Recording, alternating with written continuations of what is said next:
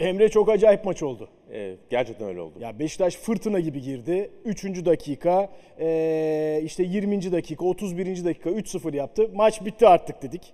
Ama 37. dakikadaki kırmızı karttan sonra her şey değişti doğal olarak. Ama konuşacağımız çok şey var bence. Çok. Yani 11 tercihleri var. Daha sonra Valerian İsmail'in ikinci yarıya başlarken yaptığı 3 değişiklik var. Evet. Faryoli'nin 4 oyuncu değişikliği hamlesi birden var bir seferde ama bence 11 değiş e, 11 tercihleriyle başlayalım. Şimdi Beşiktaş'ta Kayseri Spor maçına göre 3 kişi yoktu. 3 değişiklik vardı. Berkay başladı ilk 11'de, Enkudu başladı ilk 11'de ve Emrecan başladı ilk 11'de. Berkay'ın pozisyonu da Kartal gibi değildi. Kartal 8 numara gibi, iç gibi oynarken Berkay savunmanın önünde. Sence burada ne düşündü ve uygulamada neleri istediği gibi yaptı? Ee, muhtemelen şimdi tabii e, Enkudu Muleka değişikliği için biraz daha oyuncu rolleri ya da pozisyon üzerinden konuşabiliriz. Çünkü Muleka'nın henüz yani üçlü savunmada da 3-5-2'nin e, Vegors'un yanındaki yardımcı rolünde de dörtlü savunmaya geçtikten sonra da henüz takıma çok entegre olduğunu göremedik e, ilk maçlarda. Hazırlık maçlarında da zaten o anlamda çok fazla ışık vermemişti oyuncu. Biraz daha zamana ihtiyacı var gibi gözüküyor ki Enkudu da geçtiğimiz hafta oyuna girdikten sonra son yarım saat hareketlendirince Evet. yani bu takıma özellikle dörtlü savunmaya biraz daha uygun diye en azından onu orada düşündü gibi. E bir Necip Emrecan değişikliği oldu senin söylediğin gibi savunmada. Orta sahada da yine keza benzer şekilde e, bir değişiklik ve Kartal'ın yerine Berkay. E, roller farklıydı gerçekten. Salih savunmanın önündeydi Kayseri maçında. Evet, Kartal'la Jetson böyle daha önde e, konumlanmıştı o mücadelede. Üçlü bir orta saha gibiydi ama prese gittiği zaman Beşiktaş, Kartal öne çıkıyordu Vegors'la beraber. Çift santrfor gibi e, iki stopere basıyorlardı. E, biraz daha e, Salih ile Jetson arkada bekliyordu. Ama genel olarak bir üçlü savunmaydı. Fakat Salih savunma arkasındaydı, daha doğrusu savunma önündeydi. Bu maçta Berkay'ı orada kullandı, Salih'i öne doğru yolladı. E, Bunda en büyük düşüncesi büyük ihtimalle ya Berkay'ın gerçekten defansif bir orta saha. Ee, Kartal o kadar değil. Muhtemelen biraz daha iç oyuncusu gibi, Evet. biraz daha merkez orta saha gibi Kartal. Ama e, Berkay'ın ne kadar defansif, e, tandanslı bir oyuncu olduğunu aslında şuradan da biliyoruz. Hazırlık maçlarında da kullandı. En az bir hazırlık maçını hatırlıyorum. E, Berkay'ı kullandı. Üçlü savunmada merkezi kullanmıştı. Üçlü savunmada stoper hattında kullandığını hatırlıyorum hazırlık maçlarında Valerian İsmail'in. Ki kırmızı karttan sonra Evet, da oraya kalan geçti. 7-8 dakikalık bölümde stoperde Berkay'ı gördük. Aynen öyle. Ee, onun o bölgeyi biraz daha iyi kotarabileceğini düşündüğü için e, geriye çekti. Salih'i öne çıkardı. Ki şunu da eklemek gerekebilir. Evet yani Kayseri Spor maçında bunu konuşmuştuk. Gerçekten Salih savunma önünde Kayseri Spor'un da baskı yapacağını, Çağdaş Hoca'nın baskı yapacağını düşünerek e, en kaliteli pas e, opsiyonu olarak savunma önüne yerleştirmesi mantıklı gözüküyordu e, Valerian İsmail'i. Fakat bence Salih tam olarak bir alt numara değil. Bir savunma önü oyun kurucusu değil gibi geliyor bana. Aslında Alanya Spor'da yaptığı çıkışı öyle yaptı. Evet ama mi? mutlaka yanında Evet, ikilinin tutan bir oyuncu vardı. Evet. Kimle oynuyordu? Siopis'le oynuyordu Evet, mesela. doğru. Ee, burada tutucu bir oyuncu yok yanında. Jetson gibi daha mesafe kat eden, mesafede oynayan bir oyuncu var. Ee, dolayısıyla derin oyun kuruculuk farklı ama direkt bir şekilde savunma yönünde 6 numara e, ilk pası alan, o bölgeyi tek başına kullanıp ilk oyuncu olarak oradan bağlantıyı kuran orta saha oyuncusu rolü biraz daha farklı.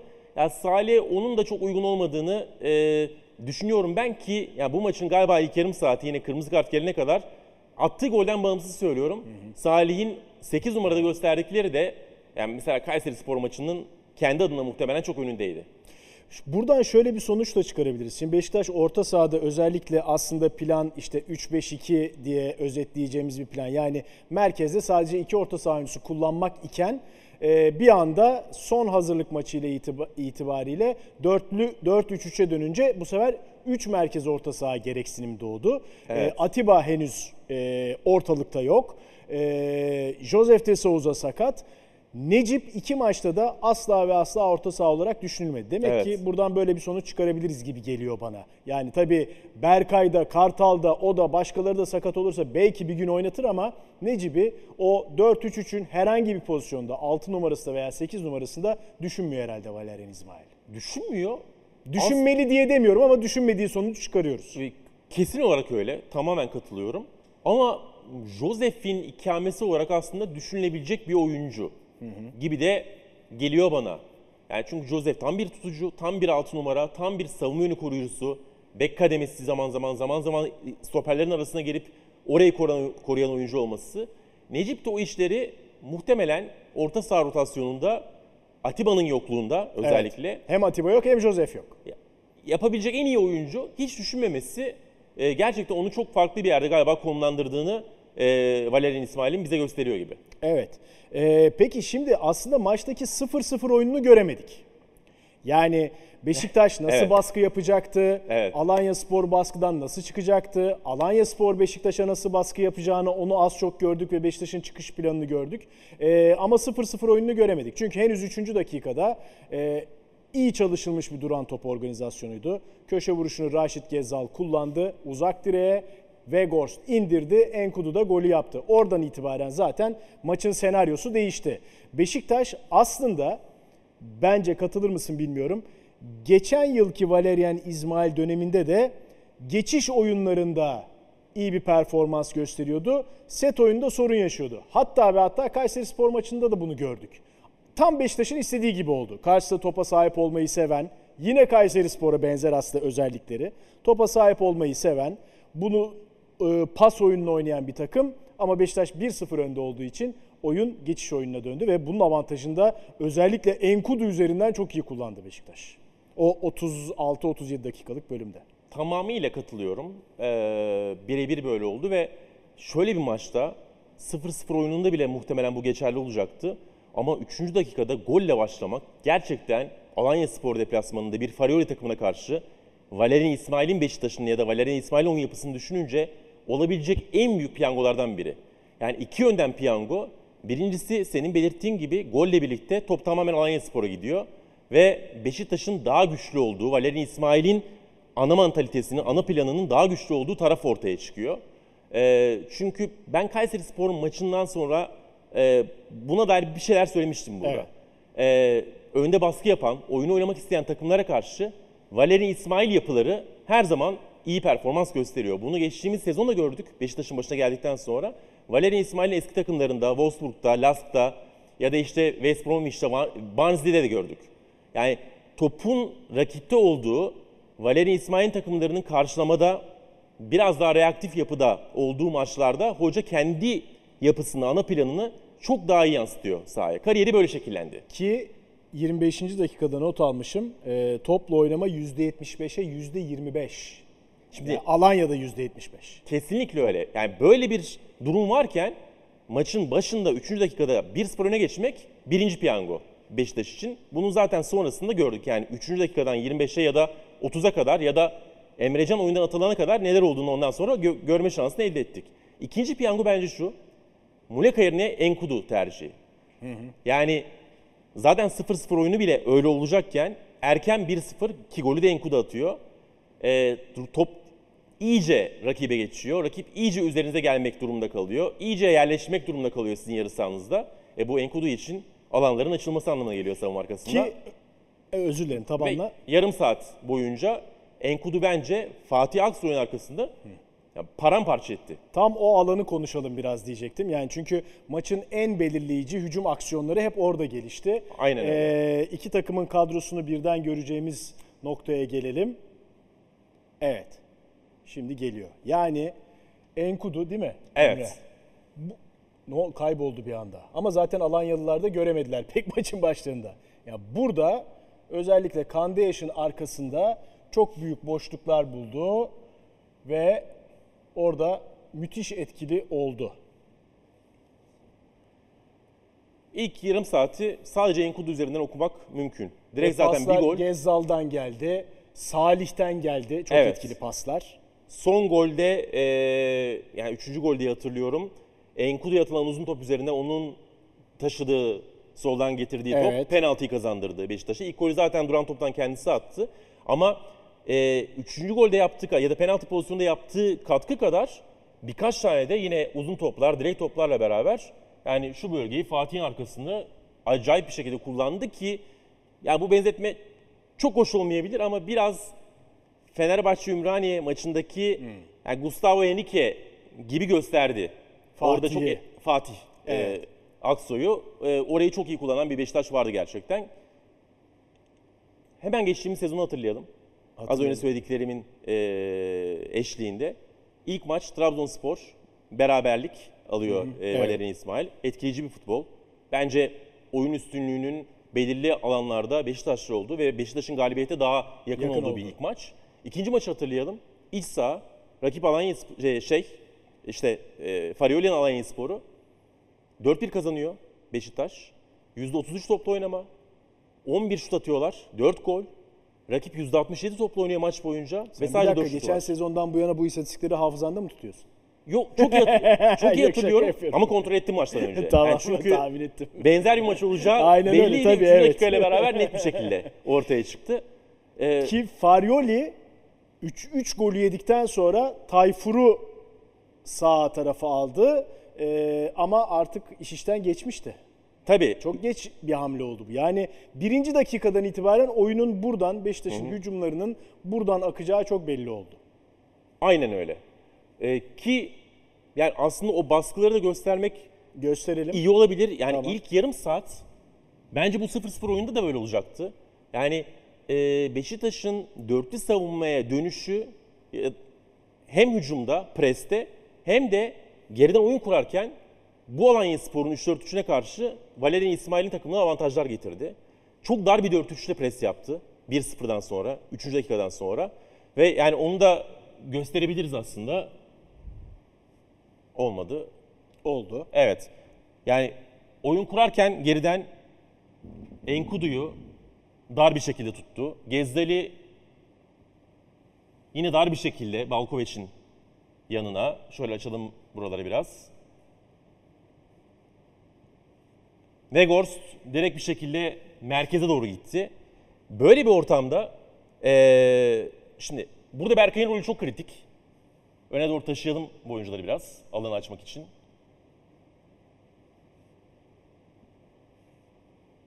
oyunu kurmaya çalışırken e, Alanya Spor, Berkay biraz derinde kalmak durumundaydı. Sağ içi merkeze getirdi. Jetson aynı şekilde gitti. Jetson aynı şekilde. Burada 2-2 eşleşmeler. Bekler direkt bir şekilde, agresif bir şekilde ön tarafı çıktı. Ve rakibin kanat bekleriyle eşleşti. Şimdi burada bir tehlike ortaya çıkıyor. Yani Eduardo, Efkan ve Zinedine Ferhat. Berkay'ı önde kullanmadı. Biraz daha derinde baskıya gönderdiği zaman özellikle ön tarafta Sayıs'le Emrecan'ın arasına giren ve üçüncü stoper gibi e, kuruladı Valerian İsmail. Burada bu baskıdan Alanya Spor çıkmakta çok zorlandı ilk yarım saatte. Çıkamadılar. Çıktıkları zaman genellikle işte buradaki birebir eşleşmelerle hemen alanı daralttılar, derine doğru geldiler. Orada bir işte zaman zaman savunma yerleştikten sonra 4-5-1 gibi zaman zaman üçlü kaldıkları için arkada beşli savunma gibi gözüktüğü yerler oldu Beşiktaş'ın. Ama Alanya Spor'un kaliteli oyun kurmasının net bir şekilde önüne geçtiler ve kazandıkları toplarla işte Enkudu'ya atılan yüksek toplar. Keza yanlış hatırlamıyorsam e, ilk gole de ikinci gol. Vegors'a atılan bir uzun. Onun tam olarak indiremediği ama Devamında, düşen evet. ve ikinci top almasıyla Beşiktaş'ın devam eden bir pozisyon sonrasında geldi. Rozier'in Salih'e verdiği pas. Salih'in çok şık. Çok güzel bir sol gol. ayak Doğru içi. Salih'in golü. Evet. Yani bir gol uzun toptan birkaç tane pozisyon Enkudu'dan. Enkudu ilk golü kendi attı. Ee, işte penaltı pozisyonu yine Enkudu'ya atılan uzun topla geldi. Yani Beşiktaş rakibin oyun kurmasını engellediği gibi kendisi de aynı şekilde e, merkezde kazandığı toplarla hızlı çıkarak işte Alanya Spor'un arkada verdiği o alanları çok iyi değerlendirdi. Baskıda bunu yaptı. Oyun kurarken de dörtlü savunma yine Beşiktaş'a bence olumlu yönden hizmet etti. Evet onu da göstereyim ama ondan önce şunu da yani Beşiktaş'ın baskısını konuşurken tabii 1-0'ın avantajı da bu senin dediğin tablo her Alanya Spor'un çıkışında e, çok da gerçekleşmedi. Çünkü 1-0 olduğu için Beşiktaş önde olduğu için Beşiktaş biraz daha burada Tabii. evet Yani çizgi olarak tam olarak burada değil yerdi. Evet. Elbette. biraz daha burada başlatabildi Aynen rakibe öyle. baskıyı. Aynen öyle. Aslında belki burada oyun kurulurken Tabii. başlatacağı baskı vardı. Ama bunu zaman zaman gene burada bastığı anlar oldu ama 1-0'ın avantajıyla hatta 20'de 2 olunca biraz daha kendi alanına bekledi böylece savunma arkasında boşluk verme ihtimalini minimuma indirdi. Sıfırlayamaz hiçbir zaman ama minimum, minimuma indirdi. Biraz daha orta blok. Bu alanların bu kadar açılmadığı daha kompakt bir şekilde o dar 4-3-3'ü Evet. o baskıyı daha kompakt yapma şansını elde etti Beşiktaş kesinlikle. Ee, Valerian İsmail'in tercihleriyle ilgili zannediyorum bir soru var. Ona bakalım. Sonra Beşiktaş oyunu nasıl kurdu geriden onu da irdeleyelim. Oyun sizce nasıldı? Eleştirildiği gibi hocayla alakalı mı sorun var? Yoksa oyunun güzel yöne evrilme ihtimali mi? Güzel bir soru. Aslında maçı izlerken bizim de biraz kafamız karıştı. Bir de işte o geçiş oyunuyla set oyunu yani geçiş oyunda başarılı ama set oyunda henüz şu ana kadar tam başarılı bir Beşiktaş göremedik ve Süper Lig'de de şampiyon olmak için maçların büyük çoğunluğunda set oyunu oynuyorsunuz ve onda başarılı olmanız lazım. Evet. Ben sana pası atayım. Ki abi. bu maç set oyununa dair hiçbir şey söylemez bize. Çünkü yani zaten erken üstünlük, sonra 3-0, sonra 10 kişi kalıyorsunuz, sette savunma yapıyorsunuz. Evet. Yani Beşiktaş'ın set savunmasına ya da derindeki savunmasına dair bir şey söyler bu maç. Ee, ve olumlu şeyler söyler. Olumlu şeyler Yani söyler. 3-3'e gelmesine rağmen.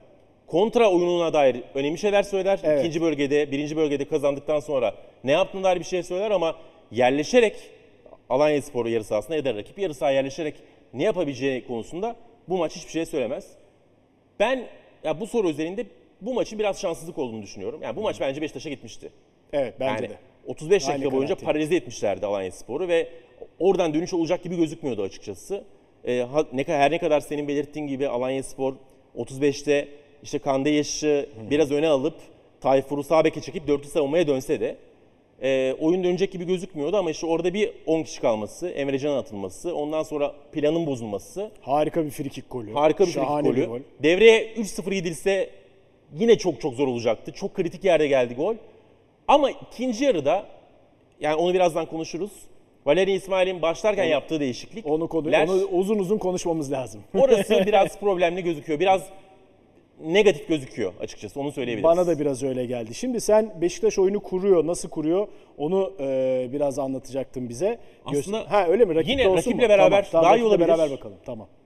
Yine harekete şey yapabilirsek. Tamam. Şimdi e, üçlü savunma özellikle 3-4-3 oynayan takımlara karşı üçlü savunmayla oynamak rakibin baskısında size bazı sıkıntılar getirebiliyor. Çünkü yani üçlü stoperi... Eşleşme anlamında. Evet yani direkt birebir basma şansını elde ediyor. Doğru. Evet. 3 hücum hattı 3 stopere basıyor. Kanat bekleri kanat beklerine basıyor. 2 merkez 2 merkeze basıyor. Her yerde oyunun her yerinde birebir olma e, durumu ortaya çıkıyor. Preste özellikle. Ama dörtlü savunmadayken o kadar kolay değil o iş. Bir oyuncu geliyor buraya. ikinci oyuncuyu buraya alıyorsunuz.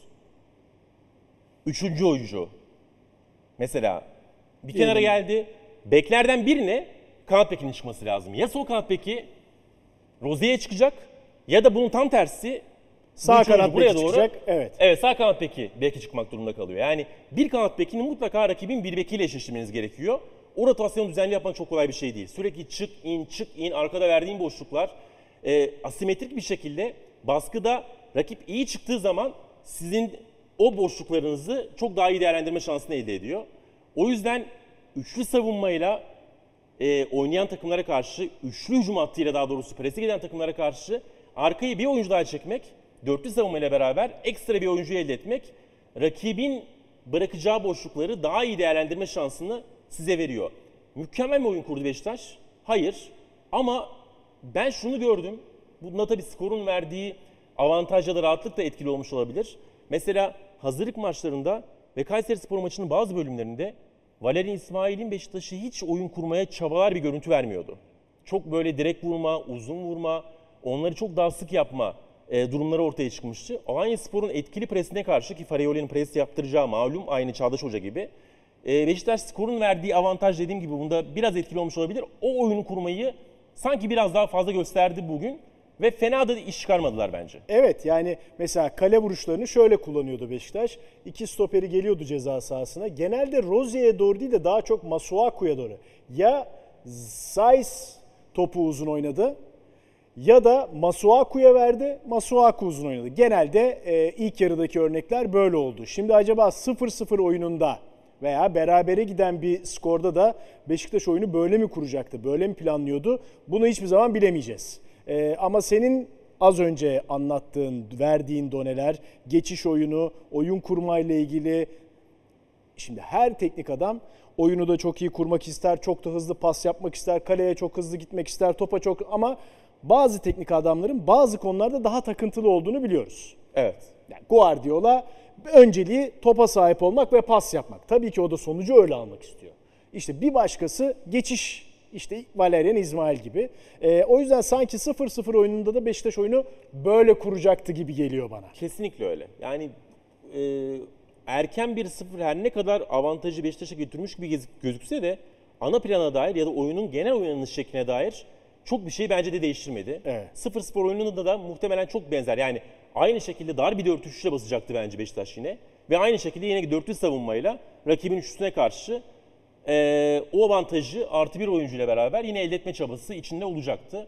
Ya bunu bilinçli yaptı demiyorum e, bu maçı özel. Çünkü zaten dörtlü savunmaya çok daha önce döndü Valerian Tabii, İsmail. evet. Ama bir 3-4-3 takımına karşı bu dörtlü savunmaya dönüş oyunun iki fazında avantaj getirdi hocaya. Çünkü bu çok bildiğimiz şeylerden biri. Yani 2016-2017 sezonunda Chelsea'yi Antonio Conte üçlü savunmayla şampiyon yaptıktan sonra üçlü savunma takımlarını pasifize etmenin yolunun o maçlarda üçlü savunmayla oynamak olduğunu artık herkes öğrendi. Ki mesela fenomen örneklerden biri e, Almanya-İtalya maçında Joachim Löw, şimdi hangi? Euro 2016.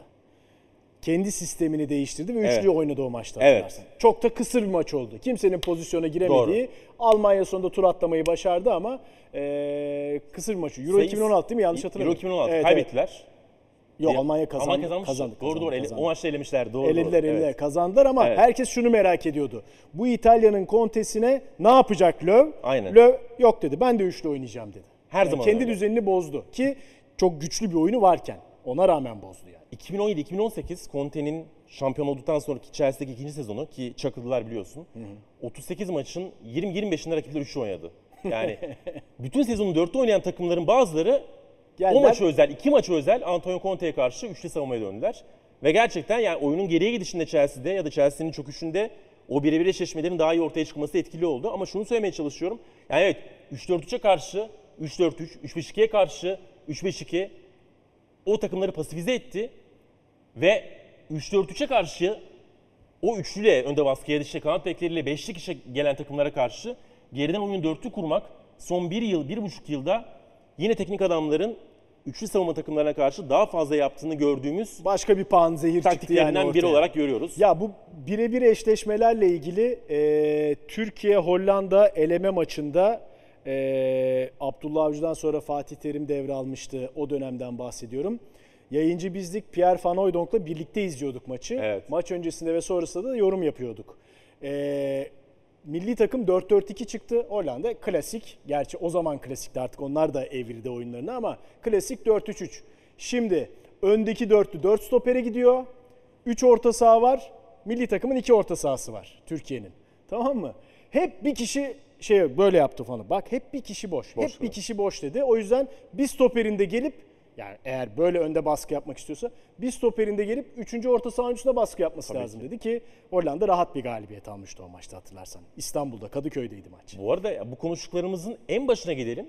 Gidelim. Üçlü savunmanın geriden oyun kurarken getirdiği en büyük avantaj o ekstra bir oyuncuydu zaten orada. Tabii evet. Yani çift santrfora basan takımlara karşı üçüncü oyuncuyu buraya çektiğiniz zaman çift santrfor buraya gidiyor, bir oyuncu boşta kalıyor. Ki şimdi de bazen defansif orta saha geliyor, iki stoperin arasına giriyor. Ara örneğinde olduğu Aynen gibi en öyle. yakın Bazen zamanda. soluna iniyor ya da sağına iniyor, bazen araya gi- giriyorlar. Evet, Galatasaray'da biraz daha sola veya sağa inme şeklinde gördük. Oliveira Evet, sola, evet. Mitsio sağa gibi gördük. Araya girme gibi görmedik. Mes- Peki, pardon söyle. Yok yani her ş- oyunun bütün gidişatında son 10 yılda geriden oyun kurarken de, önde pres yaparken de o ekstra bir oyuncuyu ortaya çıkarmak. Takımlar tamamen hocalar bunun üzerine kafa yoruyor. Evet. O ekstra bir oyuncu da sizin o bölgede nerede olursa olsun sayısal üstünlük elde etmenizi sağlıyor. Ee, hocaların işte farklı şekiller cevapları bu benzer maçlar üzerinde ortaya çıkabiliyor. Peki şimdi ikinci yarıda Beşiktaş'ın yaptığı değişikliklere geçelim mi? Beşiktaş özelinde. Oraya girerseniz. yani Şimdi e, şimdi ilk yarının sonunda yani e, Emrecan oyundan atıldıktan sonra Berkay savunmaya Aslında- girdi. Evet Emrecan'ı bir direkt atayım ben Emrecan'a. sen evet kırmızı kartı Şöyle göster. atsın Evet, Emrecan. Emrecan'a Emrecan kırmızı gitti. kartı gösterdik. Evet. Şimdi İlk başta senin Berkay belirttiğin girdi. gibi Berkay aslında şöyle bitirdi. Yani Salih ile Jetson ortayı ikiledi gibi. evet. Gezzal'la Enkudu da yanına geldiler. Bir 4-4-1 oldu. Yani en azından ilk yarının Devreyi tamamladı. son dakikasını böyle Evet. kullandı. Şimdi Ee, Valerian İsmail. dur notlarımıza bakmamız lazım. Çok değişiklik oldu çünkü. Ee, az çok hatırlıyor gibiyim tamam ben. peki. Şimdi Ee, Salih çıktı. Salih çıktı, Necip girdi. Evet. Enkudu çıktı, Boyd girdi. Gezzal çıktı, Montero girdi. Montero. Montero nerede? Orada. Evet. Şimdi geride bir beşli oldu burada. Şöyle oldu ama. Evet, Berkay orta sahaya geldi. Gelemiyor. Oraya geçmemiz lazım çünkü harekete geçmemiz Pardon, gerekiyor. evet, Geldi. Tamam. Kerem Bey Berkay müdahale etti ortaya içeriden. çıktı.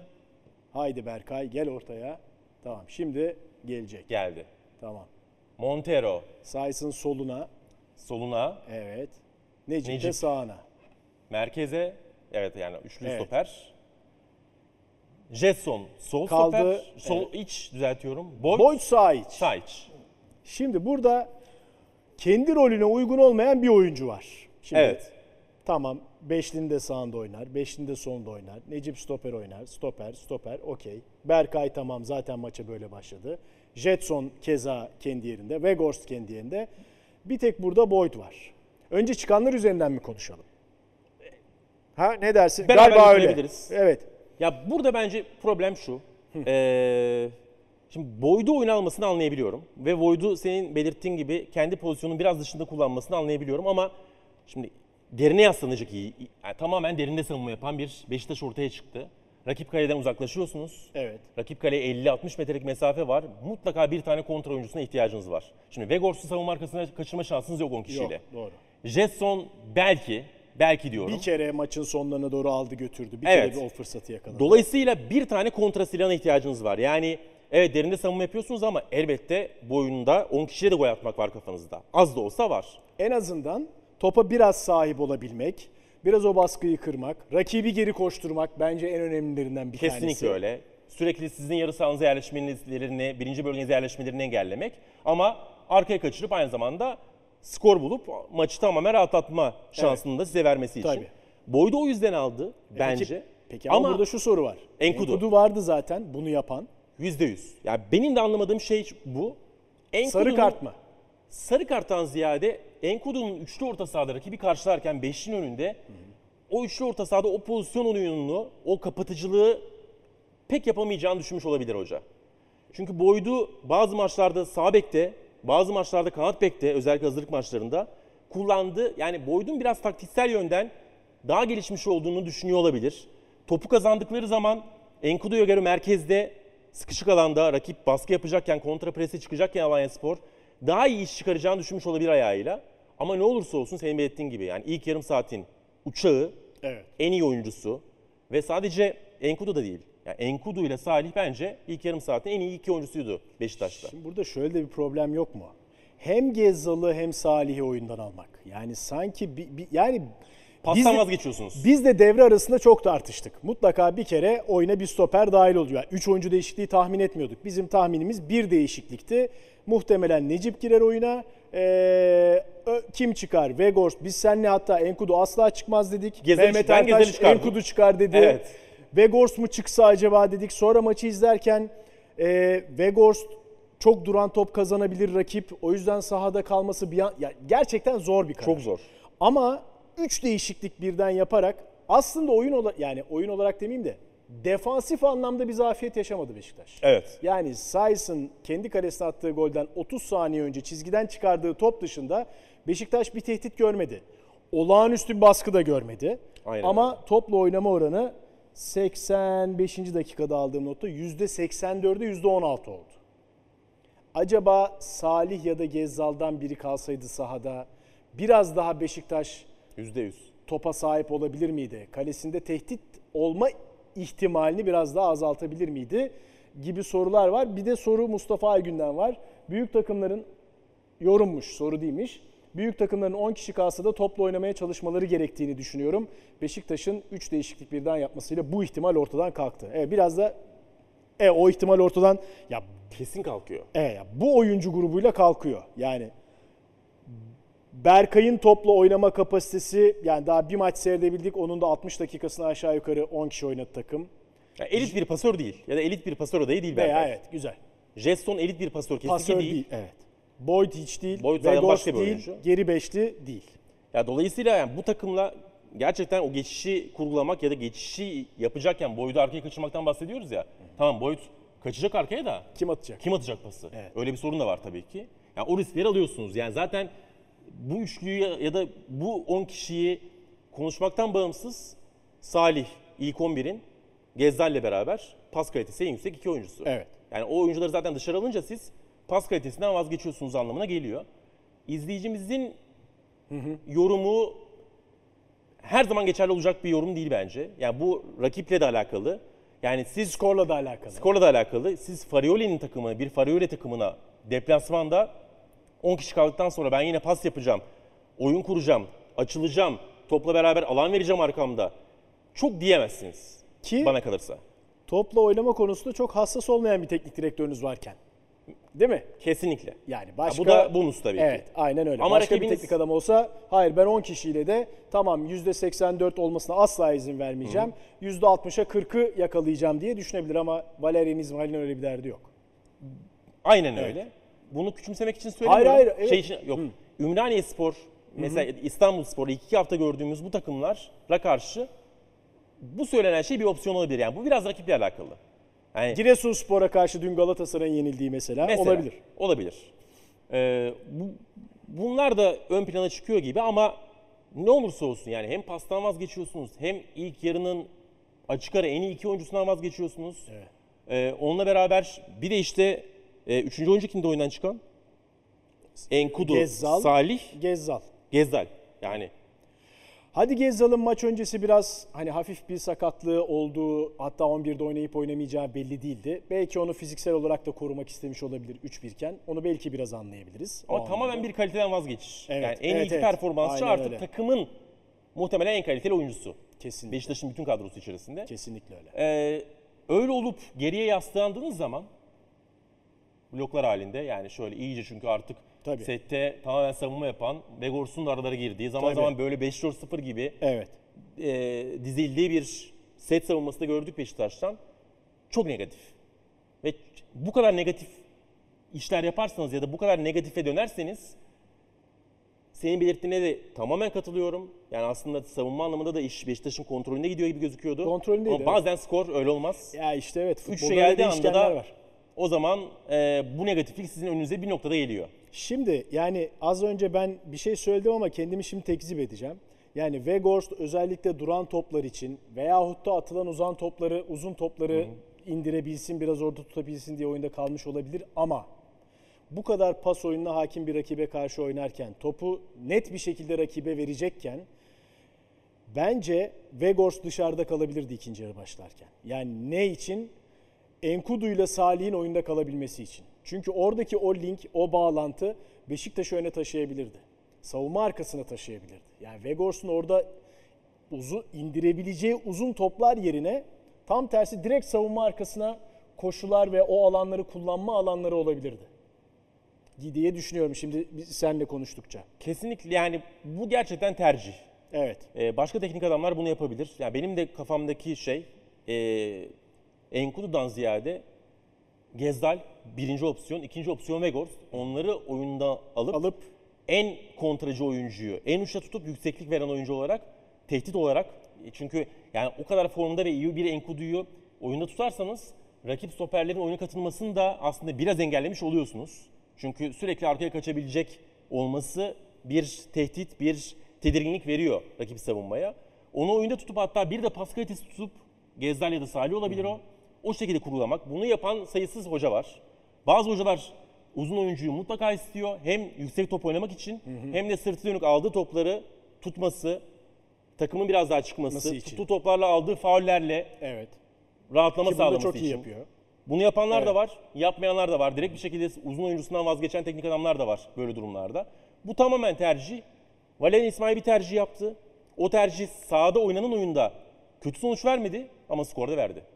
Evet. Yani kötü sonuç şöyle vermedi. Defansif olarak vermedi. Evet ta- tabii ki. Evet yani Ama zaten yoksa tamamen ona döndü. Vazgeçti Evet, evet. birçok şeyden. bir soru daha var. Ee, Ardıl Nergiz. İsmail taraftarlardan çok etkilenmiyor mu?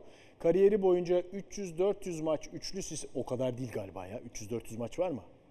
180 falan değil mi? Neyse. E, evet, önemli 150 değil. 200 var demiş Ama galiba ağırlığı- 150 maç var demiş Ama ağırlığı bu. Çok önemli değil sayılar. Önemli değil. Üçlü sistemde oynatmış bir teknik adam sırf baskı yüzünden sistemini değiştirdi. Ya zaten ben bu duruma başından karşıyım. Yani üçlüyle Beşiktaş uçar, kesin şampiyon olur. Büyük bir hata dörtlüye dönmek kanaatinde değilim ama bütün transferler ve kadro planlaması bunun üzerine yapılmışken evet kötü sonuçta onun üstüne bir anda keskin bir geçiş ben orayı yadırgıyorum zaten. O, o, o kararı yadırgıyorum. Gerçi Kayseri maçından sonra yaptığı açıklamada üçlü de oynayabiliriz dedi. 3-4-3 Dedi. de bizim oynayacağımız Dedi. oyunlardan biri dedi. Ee, ama iki maçta resmi iki maça 4-3-3 şeklinde çıktı. Çünkü işte orta sahada zafiyet var. Yani Jet, e, Josef'in de sakatlanmasıyla üçüncü orta saha oyuncusunu bulamıyor. İşte bir maç Kartal, bir maç Berkay. Onlar iyidir, kötüdür anlamında değil. Ama bulamıyor yani. Bulmakta zorlanıyor. Ee, ben çok baskıyla al- alakalı olduğunu düşünmüyorum. Öyle mi diyorsun? Yani şimdi bunu istersem bir sonraki Beşiktaş ya da sonraki Beşiktaş maçlarını bırakalım daha genç. Şunu girersek bir 15 dakikada burası alabilir. Tamam, Ama şöyle peki. söyleyeyim ben. Tamam. Bir özet yap en azından. Ben gerçekten yani üçlü savunmanın eee, en önemli yapılardan biri olduğunu, Türkiye Ligi'nde çok az oynandığını ve bu yönden de teknik adamların, takımların hatta buna tepki gösteren, buna alerji gösteren taraftar gruplarının eleştirilmesi gerektiğini düşünüyorum ve uzun zamandır da bunu söylüyorum. Ama Valerian İsmail'in bu dörtlüden bu üçlüye dönmesi, bu üçlüden bu dörtlüye dönmesinde bence sağ içi çok mantıklı nedenler var. Öyle mi? Senin söylediklerinin bazılarına katılmakla beraber Dur. Kadro bir daha gelsin. girelim mi? Girelim. Ya girersek ya bayağı Ha, uzayacak ama. Öyle mi? Ama haklı nedenleri var diyorsun adamın. ya ş- şöyle söyleyeyim o zaman. Şimdi bir daha açıyorum Beşiktaş kadrosu. Direkt Beşiktaş kadrosu gelirse daha iyi olabilir. Tamam. Şunları da tam 4-3-3 yapalım. Şöyle. Tamam. Evet. Şimdi Thomas Tuchel'den bir e, cümle aktarayım o zaman. Tom- Thomas Tuchel'e yanlış hatırlamıyorsam Arsenal'e 4-0 kaybettikleri maçtan sonra bir e, basın toplantısında bir gazeteci üçlü dörtlü savunma ile alakalı bir soru sordu. Tuchel de cevabı şöyle verdi. Ben her zaman şunu söylüyorum ki üçlü savunma oynamak için 3 tane çok iyi stopere ihtiyacınız var. Tamam. Beşiktaş'ta 3 tane çok iyi stoper var mı? Yok. Bu transferler yapıldı mı? Yapılmadı. Yapılmadı. Doğru. Sadece sayıs geldi üçlü savunmada oynasın diye. Onu da merkeze Evet. almak üç- için. Emrecan'ı ayırıyorum. Emrecan ama yani direkt böyle muhtemelen 38 maçın 30'unda 35'inde oynasın diye alınan bir oyuncu olarak görmüyorum ben Emrecan'ı. Şimdi bakın sağda, sağdaki ilk 11'deki 3 oyuncudan bahsediyor. Ki bunun Aslında en az 5 ya da En 6 az, stoper olması en az 5 oyuncuya ihtiyaç var. Evet. 5 stoper ihtiyaç var. Beşiktaş'ın şu anda elinde yani bu maça Emrecan sayıs çıktı.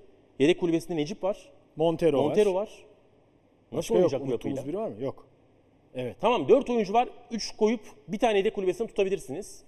Hangi üçlü oynayacak Beşiktaş? Üçlü savunmayı. Bugün çıksa sahaya Bugün çıksa sahaya nasıl olabilir? Sais, Necip, Montero. yapalım. Mesela. Mesela yapalım. Emrecan'ı alıyorum kenara. Tamam. Dur şuradan oyuncu değişikliği yapalım. Dur. Doğru. O zaman oldu mu? Tamam oldu. oldu. Montero gel. Aslında e, maçın ikinci yarısını tarif Bir de bir, bir, Pardon. bir değişiklik yapmamız lazım ama. Evet yap. Dur. Tamam. Diğeri de Necip. Necip, Merkezden Berkay. Berkay. Evet doğru. tamam. Şimdi tekrar almamız gerekiyor. Evet. Şimdi biz Valerian Şimdi- İsmail'i üçlüye ikna etmeye çalışıyoruz. İkna Yok şaka yapıyorum. başka bir maç, başka bir Aynen, rakip. evet. Üçlü savunmayla oynuyor. tamam. Masuaku çıktı. Evet. Rozier çıktı. Rakibe yerleşiyor e, Beşiktaş. Rakip Beşiktaş stoperlerine baskı yapmıyor. Orta blok savunması yapıyor.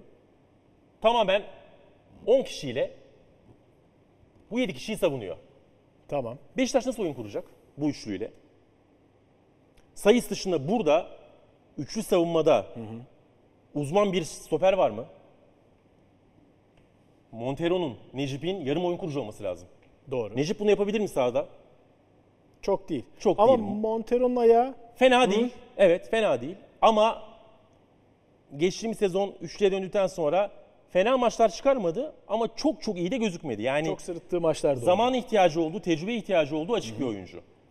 Böyle bir üçlüyle sezonu götürebilir misiniz? Çünkü sürekli Yok. bakın rakipler sürekli 10 kişiyle 7 oyuncuyu savunacak. Beşiktaş stoperlerini serbest bırakacak. Diyecek ki Necibe, Montero'ya sen oyun kur diyecek. Sayıs bunu yapar merkezde. Ama bu iki oyuncunun penetre etmesi lazım. Topla beraber çıkması lazım. Kesinlikle. En azından Yarım orta saha gibi iç koridorlarda opsiyon yani yarım oyun kurucu gibi oynamaları lazım. Montero oynar mı? Bilmiyoruz. Emin değiliz. Emrecan oynar mı? Ya bu yükü veremezsiniz. Yani yine zirve örnek olacak da yani Rüdiger'in sol stoperde yaptığını, Aspilicueta'nın sağ stoperde yaptığını ya da başka üçlü savunma takımlarından Almanya'dan Hoffenheim'den örnek verelim. Yapabilir mi bu oyuncular? Gerçekten yani merkezde oynamak üçlü savunmada bazı meziyetler ister. Ben bu arada yani hemen işaretleyeyim.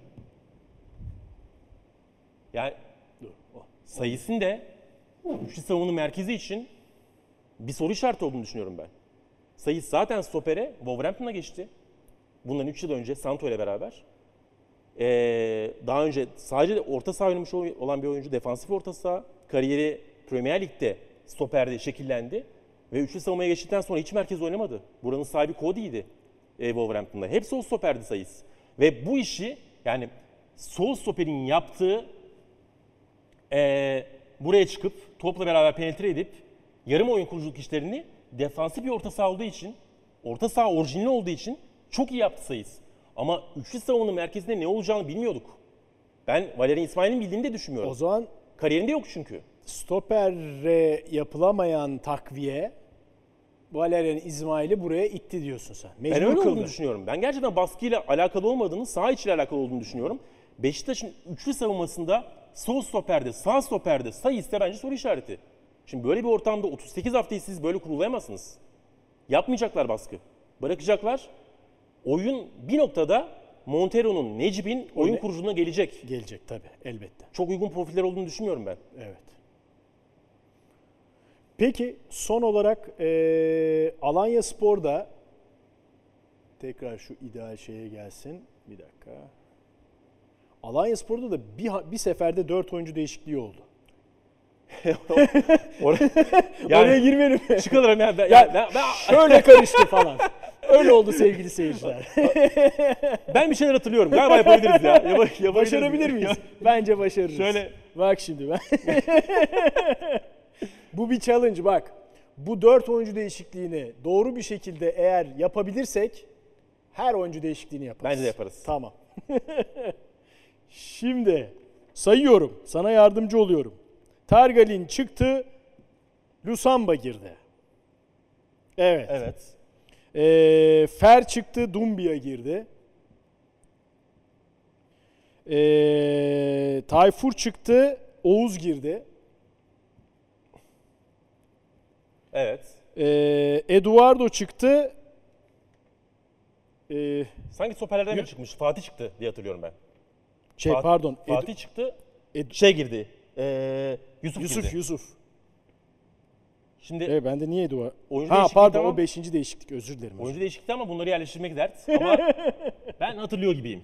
Şimdi birazdan Farioli de yayınımıza katılacak. Soracağız ona böyle Ya, mi yaptın diye. Bunu da yaparsak harika olacak gerçekten. Yani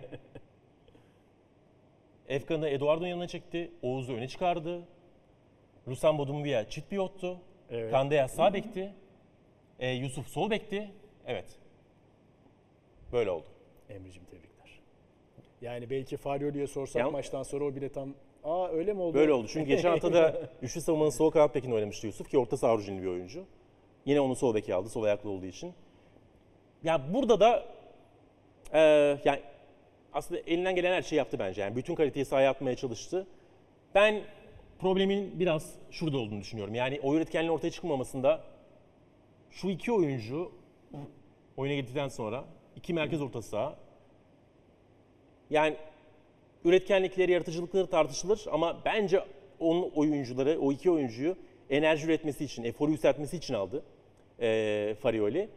Onu yapamadıkları gibi pas kaliteleri de hiç yeterli olmadı. Yani derinde bekleyen, sürekli oyunu sıkıştıran, sürekli dar alana Alanya Spor itmeye çalışan takım içerisinde Beşiktaş'a karşı ya bu oyuncuların merkezde oyunu yönlendirmeleri biraz yetersiz kaldı gibi geldi bana. Ee, ama yani kulübe belli, yapılacak hamleler belli. Mesela Oğuz kaliteyi yukarı çıkarma hareketi. Yani bu dörtlü en kaliteli belki dörtlüsü Efecan gibi bir oyuncunun e, yokluğunda.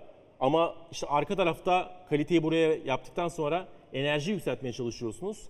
O enerji çok gelmediği gibi pasta, yaratıcılıkta yetersiz kalmaları Alanya Spor'un işte Beşiktaş'ı o iyice ileri itip ya da geriye itip üretkenliği ortaya çıkarmasının önündeki en büyük engeller olduğu gibi geldi bana izlerken. Evet yani herhalde e, tahtada daha fazla işimiz kalmadı diye tahmin ediyorum. Şimdi 4 oyuncu değişikliği daha var falan diyormuşum. Tabii aslında Beşiktaş bir hamle daha yaptı. Kenan Karaman girdi son bölümde. Başka ne olabilirdi yani yedek kulübesinden kim gelebilir diye düşününce çok fazla da bir alternatifi yok sanki. Değil mi? Ee, Yani 3-2 Evet. iken tam 3-2 oldu. Kenan Karaman hamlesi geldi. çünkü yani tamamen kaliteyi dışarı aldığı için Valerian İsmail yedek kulübesinde de pek kalite yoktu. Evet. Ee, Tabii. belki, en kalitelileri de yanına oturttu zaten. Belki Getirdi işte yani. bir Muleka vardı. Ee, ki yani o da oyun çok Mulekalıkta olmadı. ee, çok fazla. Aslında olmadı mı ya? Şimdi düşününce hani dedik Kontra ya. için diyorsun. Enkudu kalsaydı, Vegors kenarda olsaydı, savunma arkası vesaire. Belki orada bir Vegors Muleka değişikliği. Çünkü yani ben Vegors'un sahada kalmasıyla ilgili e, uzun boy boy ortalaması derken aslında sahada kim var o sırada? Necip var. Yani stoper. Saiz var. Montero var. E, e, Masuaku'da size'lı. Rozier'de bir bek için çok kısa denmez. E, Berkay var. Yani bir duran top tehdidi için fazlasıyla ceza sahasında e, boyu yüksekti Beşiktaş'ın. Evet. O yüzden belki özellikle 3-2'den sonra yani aslında maç orada kırıldı biraz. Doğru. Çünkü 3-2'ye kadar Alanya Spor'un bir tehdidi işte bir tane Saiz'in çevirdiği vardı ve sonra talihsiz bir şekilde gerçi o da bayağı uçan kafayı attı Saiz. E, yoktu. Yani haklısın ama Kenan Karaman değişikliğinde ya da Muleka oyuna girebilir miydi diye sorarken aslında kritik olan noktanın e, biraz da son değişiklikte yani Kenan oyuna girerken Berkay'ın oyundan çıkması olduğunu da söylemek gerekebilir. Çünkü Berkay bence yani en azından kendi standardı için olağanüstüye yakın bir maç çıkardı. Yani merkeze başladı. Tutucu 6 numara olarak fena değildi. Kırmızı karttan sonra bir 10 12 dakika Stoper ben- stopere indi. Sonra üçlü savunmaya döndükten sonra tekrar öne çıkardı.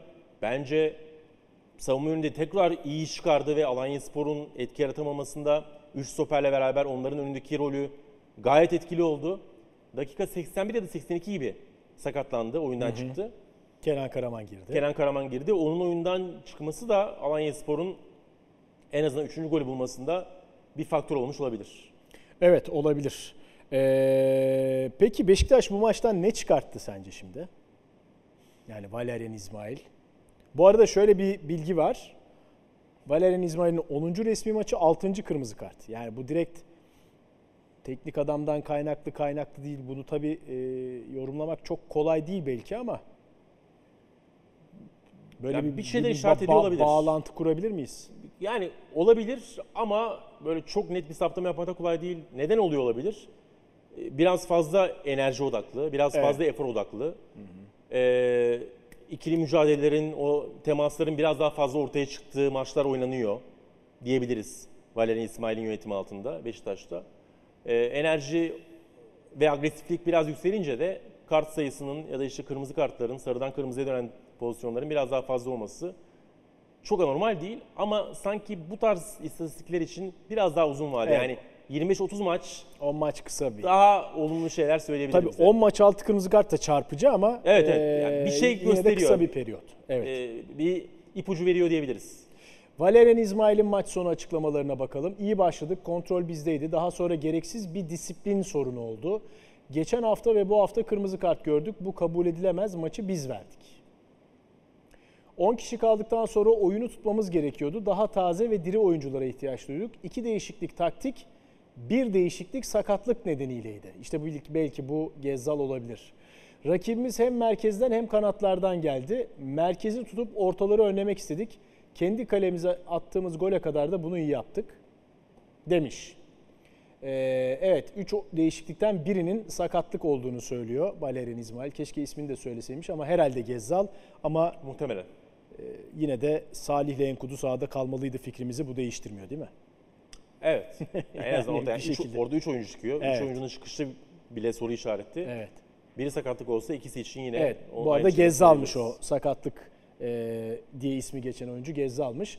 Peki bu bölümü okuyor. Yani 10 kişi kaldıktan sonra yok. Bir, bir, bir, bir önceki sayfa. 10 kişi kaldıktan sonra oyunu tutmamız gerekiyordu. Bu oyunu tutmak mı? Tabii yani kelimeler, tercüme, kavramlar, yabancı dil bu değişebiliyor. Ee, yanlış anlaşıla biz de yanlış anlıyor olabiliriz. Ama bu oyunu tutmaktan diye ziyade savunmak. Evet. Değil mi? Oyunu tutmak biraz daha farklı bir şey. Oyunu tutmak Biraz pasta yapılır sanki. Evet değil mi yani oyun tutmaktan biz öyle anlıyoruz en E, azından. evet. Veya öyle kullanıyoruz o e, şeyi tabiri. Ama hoca galiba rakibe pozisyon vermemek. Vermemek yani rakibi diye, evet. kapatmak, rakibi tamamen ışıklarını söndürmek üzerinden okuyor gibi ki yani yaptığı yorum aslında senin burada programın başında söylediğin şey.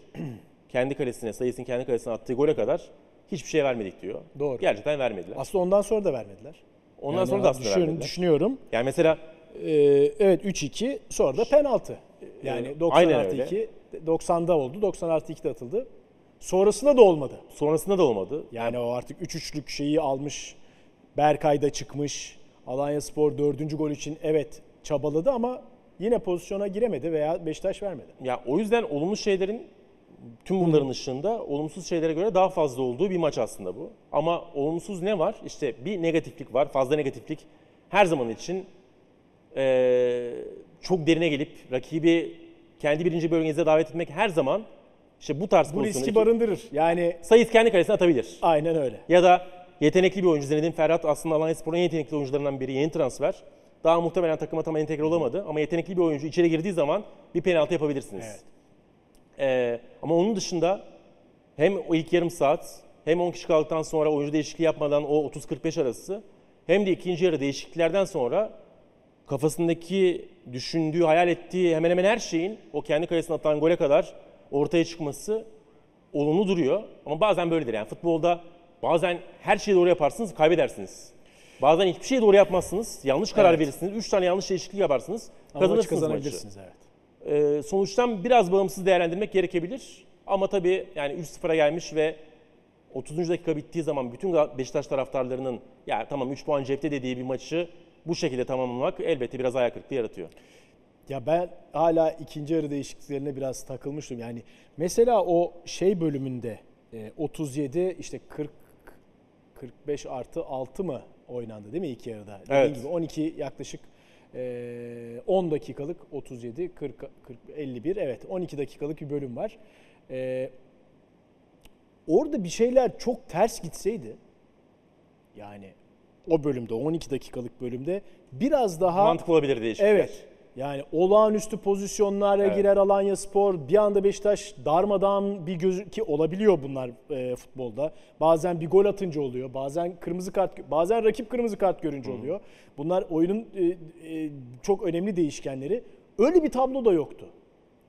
O yüzden o üç değişiklik üzerine ve biz bence Valerian İsmail'in oyuna bakışı üzerine daha çok konuşacağız Beşiktaş maçlarında.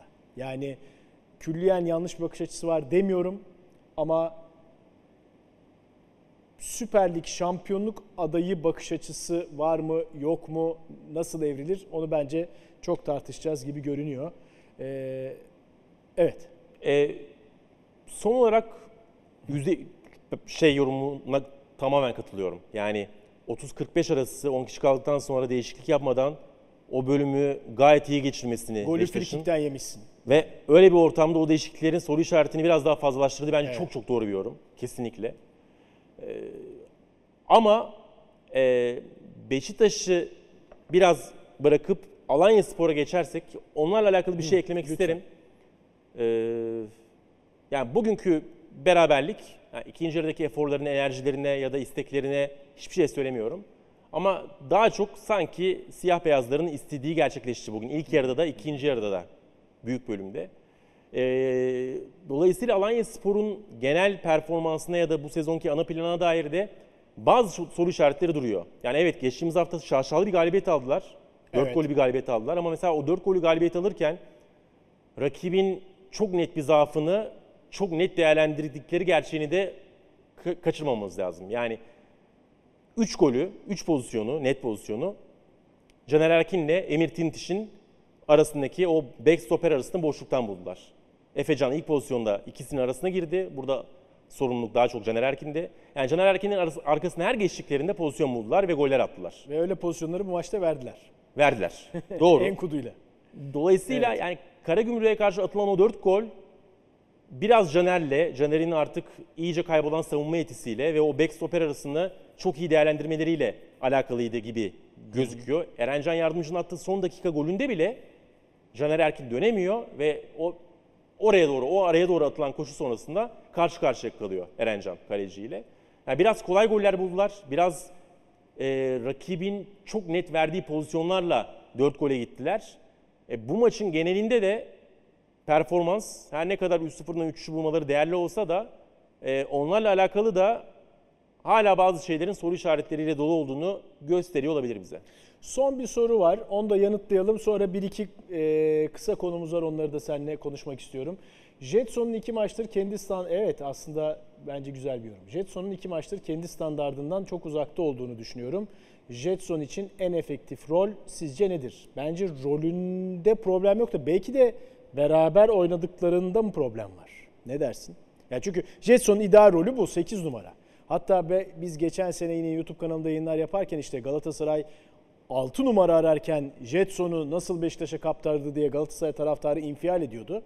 Ya Galatasaray'ın birinci önceliği Jetson değil. Evet Jetson çok iyi futbolcu. Alınırsa çok e- evet iyi bir iş yapmış olun ama 6 numara değil ki Jetson 8 numara diyordum o zaman ve Doğru. burada da o rolde oynuyor zaten ama gerçekten iki maçtır o pırıltılısını göstermedi. Bunda kesin beraber oynadığı oyuncuların çok büyük etkisi vardır. Yani oradan bağımsız değerlendirmek mümkün değil. Birincisi Josef yok yanında. Evet. İkincisi geçtiğimiz hafta Kartal, bu hafta Berkay. Ki Evet. Berkay çok iyi oynadı. Ama çok genç oyuncular. Ee, Salih mesela sezonun ilk iki maçında böyle net bir şekilde ilk 11 oyuncusu olması beklenen bir oyuncu değildi. Doğru. Yani plan neydi? 3-4-3'tü. Çift Jet- pivottu. Jetson, e. Joseph'ti. Aynen. Yani yanında hiç oynamasını beklemediği iki oyuncuyla oynuyor iki maçtır. Bunlar tabii ki faktördür. 8 numara olduğu gerçeğine katılıyorum. Ama Al, bence Jetson üçlü orta sahadan ziyade daha çok ikili orta saha oyuncusu. Yani ben üçlü savunma stoperi, ikili yani tandem Tabii, stoperi, yok, üçlü orta saha, ikili orta saha. Bunların futbolda bazı oyuncuların performans e, bareminde çok belirici olduğunu düşünüyorum. Jetson'un kariyerinin en iyi performansları Benfica'da. Evet kısa bir süre ama hep ikili pivotta geldi. Galatasaray'da uçmaya başladıktan sonra çift merkez oynuyordu Galatasaray. Çok kısa bir süre 7-8 maç ama çift merkeze döndükten sonra o performans yukarı çıktı. Ee, üçlü orta sahada olacaksa mutlaka ama mutlaka diğer 8 numaranın pas kalitesi çok yüksek. Aynı zamanda skor yapabilen bir oyuncu olması lazım. Çünkü 6 numara Joseph skor yapmıyor. Yani kağıt üzerinde. ya, Jetson- de- derbilerde yapıyor sadece. Evet. Ana planı bir şey getirmiyor. Jetson skor yapmıyor. Diğer oyuncu da hem yaratıcı hem de skor yapan bir oyuncu olmazsa o zaman dörtlü savunma, üç orta saha, skor yükü sadece öndeki üçlüye kalıyor. Ee, üçlüde o tarz yükler getirebileceğini düşünüyorum ben e, oynadığı takımlara Jetson'un. Evet. Peki e, Trabzonspor Bartra'yı transfer etti. Böyle bir anda pat diye sessiz sedasız. Gerçi gürültüsünü kopardı tabii Trabzonspor haklı olarak. Şimdi Fenerbahçe stoper arıyor. Galatasaray stoper arıyor. Beşiktaş stoper arıyor. Ve Trabzonspor hepsinin önüne geçip e, Bartra'yı transfer etti. Barcelona altyapısı, Dortmund, Real Betis. E, tam da sanki Abdullah Avcı'nın hayalindeki stoper profiline uyuyor değil mi? Yani özellikle oyun kurma kabiliyetini de düşünürsek. Evet. Ee, yani o yönden çok ideal bir tamamlayıcı olduğunu söyleyebiliriz Vitor Hugo için. Yani Mark Bartra ayak kalitesi ve oyun kuruculuğu, savunmacılığın önünde olan bir Evet. stoper. Ama Abdullah Hoca'nın da ilk beklediği şey sanki savunmacılık değil gibi. Evet. Yani takımın hep söylüyor top, top hakimiyetini biraz daha yukarı çıkarmak istediğini, oyun hakimiyetini, topa sahip olma oyununu biraz yukarı çıkarmak istediğini söylüyor. Ki bu yönden bu sezon başlangıcında çok büyük bir dezavantajları var. Vakayeme'nin gidip Evet. sol öne Trezeguet'in gelmesi. Oradaki top tutuculuk, oradaki yaratıcılık, oradaki pas kalitesi ciddi oranda düştü. Dolayısıyla onu kompanse etmek için başka yerlerde o yönden kazanım yapması lazım. E, sağ stoperde Bartra o kazanımı getirebilecek bir oyuncu. Sağ ayaklı, Vitor Hugo'yu iyi tamamlıyor. Savunmacılık tabii ki önemli. Bartra o yönden bazı sorunlar yaşayabilir. E, fakat Vitor Hugo o kadar büyük bir savunmacı ki en azından Trabzonspor ve Türkiye Ligi için. Mesela e, bu hafta kazanırken de bence Hatayspor'a karşı ilk yarım saat çok zorlandılar. Orada iki tane çok kritik müdahalesi var. İki tane e, Hatayspor golünü engelledi diyebiliriz Vitor Hugo yaptığı kaliteli hamlelerle. O yönden zaten birçok işi hallediyor Vitor Hugo size. E, oyun kurma işinde sağ ayakla Bartra'nın teknik kaliteyi, pas kalitesini arttırdığı bir denklem çok mantıklı gözüküyor ki ben biraz pahalı bir oyuncu olduğunu düşünüyordum.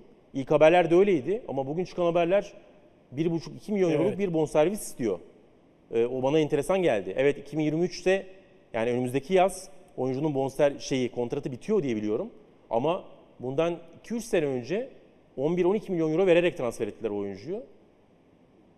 Çok ciddi bir ekonomik başarı olur. Eğer o paralar gerçekten geçerliyse. Bana orası biraz garip geldi. Ama onun dışında Çok birçok yönden tamamlıyor evet. Trabzonspor'u. Ee, bugün Premier Lig'de Süper Lig esintileri vardı. Tuhel hocamla Conte hocam az Evet. daha birbirlerine giriyorlardı. ee, Graham Souness da e, Galatasaray'ın eski teknik direktörlerinden işte futbol bir erkek oyundur, oyunumuzu geri aldık gibi bir şey söylemiş. O da büyük linç yemiş. Ee, ne diyorsun o şey için? Maç sonu tabii aslında gollerle başlıyor. Yani 2-1 Tabii. ve 2-2 yapan gollerle başlıyor tartışma. Karşılıklı kulübelere gitmeler vesaire. Ve en sonunda yani mesela Conte'nin agresif yönünü biliyoruz da Tuhel'in ben çok hatırlayamadım. Tuchel de aslında biraz öyle bir adam. Yani mizacı biraz öyledir. Ama evet çok böyle göğüs göğüse çarpışma içerisine girmez. Değil mi? Ben pek hatırlamıyorum. Conte'nin var. Conte'nin Yedek var. kulübeye gitmişliği var, tribünle kavga etmişliği var. Şimdiden üzerine kaymışlığıMışlığı var, gol sevinci yaparken. Conte'de sürpriz yok yani. Kolları, bacakları kaldırmışlığı var. Her, yani her şey yapıyor Conte. E, ama onun da ben böyle çok kontağa girdiğini çok fazla hatırlamıyorum. Seri B'deyken birkaç olayı varmış. Onu hatırlıyorum yani. Geçmişte birkaç olayı var Antonio Conte'nin ama üst seviyede bunları çok fazla göstermedi. Benim gördüğüm Premier Lig tarihinde de belki 5 büyük tarihinde de en sert e, münakaşa olabilir. Evet. Yani Tuhel kolunu bırakmıyor. Evet. El ele sıkışırken Evet. Conte yanından ayrılacakken gözümün içine bak deyip çekiyor elinden yani bırakmıyor. Sonra bir anda sağa karışıyor. Yani muhtemelen yedek kulübeleri gelip ayırmasa Ne bir kavga çıkacak yani. Evet. Öyle bir görüntü var. Yani 2-1'deki yani e, yo 2-2 de oluyor galiba. Düzeltiyorum. 1-1 de oluyor. Ha evet. İlk göğüs göğüse çarpışma 1-1'de. O göğüs göğüse çarpışma bile Premier Lig tarihinin muhtemelen en büyük münakaşası hocalar arasında şeydir. Mourinho, Wenger'dir. Evet. Onlar da bir gelmişlerdi böyle ama Wenger yaşlıydı ve yani Mourinho duracağı yeri Durdu. bildi orada. Evet.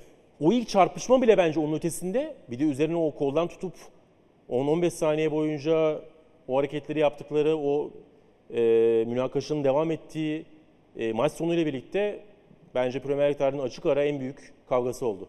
Evet öyle görünüyor. Ama sen de aynı düşünüyorsun ki konuştuk Ne? seninle. Ne o? Yani Graham Souness'ın söylediği şey bence e, anormal değil. Ben çirkinleşmediğim müddetçe ki bence çirkinleşmenin sınırına gelip olmamış bir münakaşa bu. Futbolda zaman zaman olması gereken, zaman zaman e, atmosferi doğru şekilde ısıtan e, hadiseler olduğunu düşünüyorum bunun. Graham Souness'ın seçtiği kelimeler yanlış. Yani futbol bir erkek oyunudur O ayrı. tanımlaması Doğru. yaptığı için tabii tepki alıyor. Yoksa evet yani ölçülü gerilim yani sonuçta adrenalin yüklü bir şey izleniyor, yapılıyor ve izleniyor. Burada bir adrenalin, bu yüzden izleniyor zaten bu ve bu yüzden yapılıyor yani. Sadece eee, sadece keyif almak değil, işin içinde adrenalin ve gerilim de var.